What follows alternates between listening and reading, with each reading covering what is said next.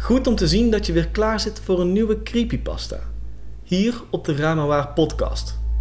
Dit is de plek waar ik al mijn YouTube video's upload, zodat je ze kunt luisteren zonder dat je een scherm nodig hebt. Je kan mijn stream supporten door te abonneren op Ramawaar op YouTube en door mij te volgen op Instagram op Marcello1.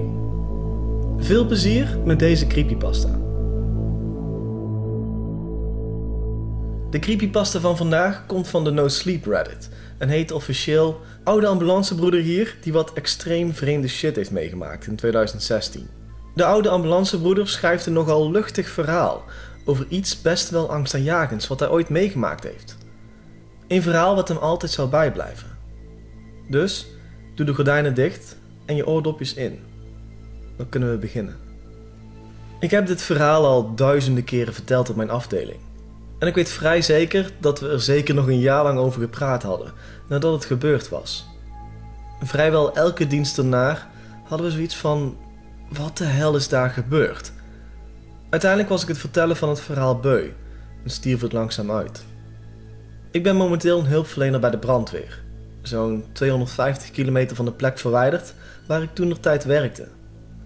Ik werk hier nu al sinds 2017, dus er is genoeg tijd overheen gegaan om alles beter te kunnen begrijpen en alles wat ik gezien heb een plek te kunnen geven. Mijn diensten begonnen altijd om 7 uur 's avonds en eindigden om 7 uur 's ochtends. Mijn partner Brandon en ik hadden deze dienst in dit gebied al meerdere keren gehad en we waren goede vrienden geworden. Het was een best druk gebied waar veel gebeurde, maar we spendeerden de meeste tijd aan het drinken van Red Bull en het proberen te regelen van telefoonnummers van de zusters. Het gebied waarin we zaten was aan de rand van de grote stad. Ik ga de naam van de stad niet zeggen, maar het was zo ver zuidwaarts als maar kan in de VS. Bijna tegen de grens van Mexico aan. We waren net bezig met het uitladen van een patiënt toen er een groot ongeluk gebeurde. Onze collega's gingen in onze plaats en wij pakten kort daarna een klus op die zij hadden in hun werkgebied. Het was een buitengebied, midden in de wildernis en extreem dicht tegen de grens aan. Het was mijn beurt om voor een patiënt te zorgen, dus Brandon was aan het rijden. Ik keek op de computer om te kijken waar het belletje over ging. Onder hoofdklacht stond er demonen. Ja, oké. De reactie die jij niet hebt was waarschijnlijk ook mijn reactie. We rolden onze ogen. Een of andere dombo die de 112 oproepen aannam, heeft gezegd dat de hoofdklacht demonen zijn. Waarschijnlijk was het weer een of andere bullshit call. Iemand die onder de druk zat en gewoon spoken zag. Het was een langere trip dan normaal. We zaten zeker 15 tot 20 kilometer diep in de woestijn. We gingen van de snelweg af en reden een klein landweggetje in, richting een huis. Het was waarschijnlijk het enige huis in de wijde omtrek. En om eerlijk te zijn was mijn eerste omschrijving van de omgeving creepy as fuck. Er stond geen auto op de oprit en het was pikken donker buiten. Het enige licht wat je zag kwam van kaarsen die voor elk raam stonden. Letterlijk elk raam van het huis gloeide een soort oranje gloed door al het kaarslicht. We maakten terwijl we naar de deur liepen een aantal grapjes over dat als er demonen zouden zijn, ze inderdaad waarschijnlijk in dit huis zouden zitten. We lieten over de radio weten dat we gearriveerd waren op de bestemming en begonnen op de deur te kloppen. De voordeur was open en we konden naar binnen kijken. Het hele huis rook naar een soort wierook en het zag er gewoon mistig van alle rook. Dit kleine Mexicaanse vrouwtje doet de deur voor ons open en kijkt erg nerveus. Ze spreekt geen Engels. Ze houdt een beeldje van Jezus vast en is continu een kruis aan het maken met haar handen. En ik lieg het niet, er stonden overal kaarsen. Ik telde er in één oogopslag al meer dan 200. En het was binnen dan ook gewoon meteen 10 graden warmer dan buiten. En op sommige plekken lagen zelfs plassen van kaarswaks. De vrouw brengt ons naar de woonkamer, waar een 20-jarige man in foetushouding op de grond ligt. Ze slaat op mijn arm en wijst naar een levensgrote ratelslang die in de hoek van de keuken zit. Nu moeten we terug inbellen en de dienst upgraden naar een ratelslangbait. In the middle of nowhere. We vragen of de vrouw iets heeft wat we in brand kunnen zetten om de slang mee weg te jagen. Een stok of iets dergelijks. Maar de slang was een goede 3 tot 4 meter van het slachtoffer vandaan en maakte een relaxte indruk.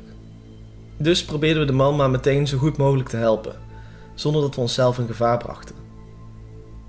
Terwijl we bezig waren met de man te behandelen, horen we opeens geschreeuw, wat van binnen het huis uit lijkt te komen. Het was geen gewoon geschreeuw. Het leek meer op het geluid wat je hoort als iemand in levensgevaar is en oprechte doodsangsten heeft. Ik kijk naar het kleine Mexicaanse vrouwtje, maar zij kijkt net zo bezorgd naar mij. Ik liet de politie meteen over de radio weten dat er versterking nodig was. En Brandon ging polshoogte nemen. Na een minuut komt Brandon terug naar beneden, pakt mij bij mijn kraag en trekt me uit het huis. Ik had zoiets van: Gast, wat ben je aan het doen? Stap in de auto, sliste hij. En zodra ik mijn deur dicht doe, doet hij de ambulance op slot. Dit is fucked up, zei Brandon. Ik vroeg hem wat er aan de hand was en ik vergeet nooit zijn gezicht toen hij naar mij draaide en zei: Ik zag net een man zijn eigen hand opeten. Brandon was de eerste slaapkamer van het huis ingegaan en vertelde dat er een man in de hoek stond die bezig was met zijn eigen hand op te eten. Er was er maar een klein stompje van over en zijn hele gezicht zou onder het bloed hebben gezeten. Hij zei dat de kamer vol stond met kaarsen en honderden popjes, gemaakt van stokken en takjes, die aan het plafond hingen.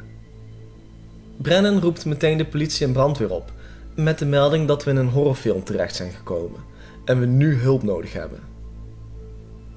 Terwijl we wachten, komt het Mexicaanse vrouwtje naar buiten gerend, valt op haar knieën en smeekt dat we terug naar binnen komen. Na een goede 15 minuten is de versterking er eindelijk en krijgen we ons zelfvertrouwen terug. Iets met je voelt je veiliger in een groep, dus gingen we mee terug het huis in. De politie stopte de slang in de zak, terwijl de meegekomen politiecommandant polshoogte nam in de kamer waar de man stond, die bezig was zijn eigen hand op te eten. We hoorden hem terug rennen, roepend dat de man in de kamer aan het zweven was en meerdere koprollen in de lucht deed.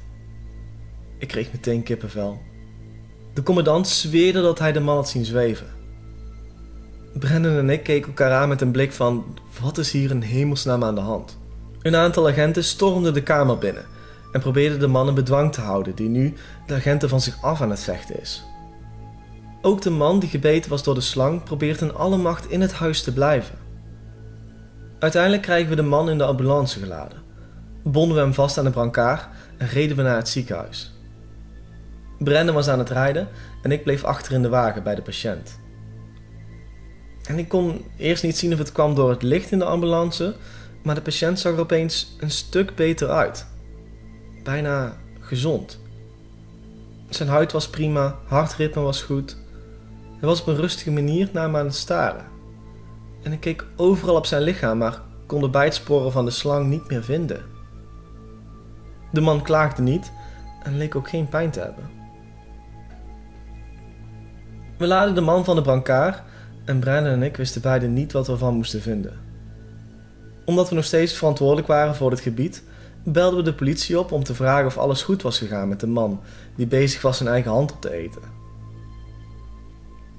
Ze vertelde dat ook hij extreem kalm werd nadat hij het huis had verlaten. Hij leek weer bij zinnen te komen en begon achter in de politieauto te flippen omdat zijn hand weg was. Een van de politieagenten sprak Spaans en had aan de vrouw gevraagd waar de mannen vandaan kwamen. Zij vertelde dat ze gewoon tv aan het kijken was, tot ze opeens de man in haar huis vond. Ze zei dat de mannen praten zoals de duivel en dat ze daarom 112 had gebeld en zoveel mogelijk kaars had aangestoken met wierook. De politiecommandant had nog steeds moeite met geloven wat hij gezien had en zou de komende dagen maar vrijpakken. Er gingen een paar weken voorbij voordat we de rest van het verhaal hoorden. Beide mannen bleken uit Mexico te komen en verklaarden dat ze die avond gewoon thuis in bed waren gaan liggen. Ze hadden geen idee hoe ze bij de vrouw in huis waren gekomen en herinneren zich pas weer iets vanaf de ambulance.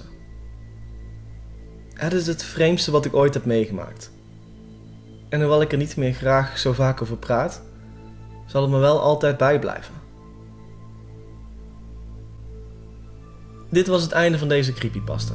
Bedankt voor het luisteren naar deze creepypasta. Vond je het verhaal nou leuk? Je kunt mij supporten door te abonneren op deze podcast en op mijn YouTube kanaal. Hopelijk zie ik je weer bij het volgende verhaal.